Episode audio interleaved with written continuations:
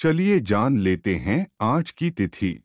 आज है सात अप्रैल, सन 2021 दिन है बुधवार, तिथि है एकादशी। एकादशी तिथि आज रात दो बजकर अट्ठाईस मिनट तक रहेगी।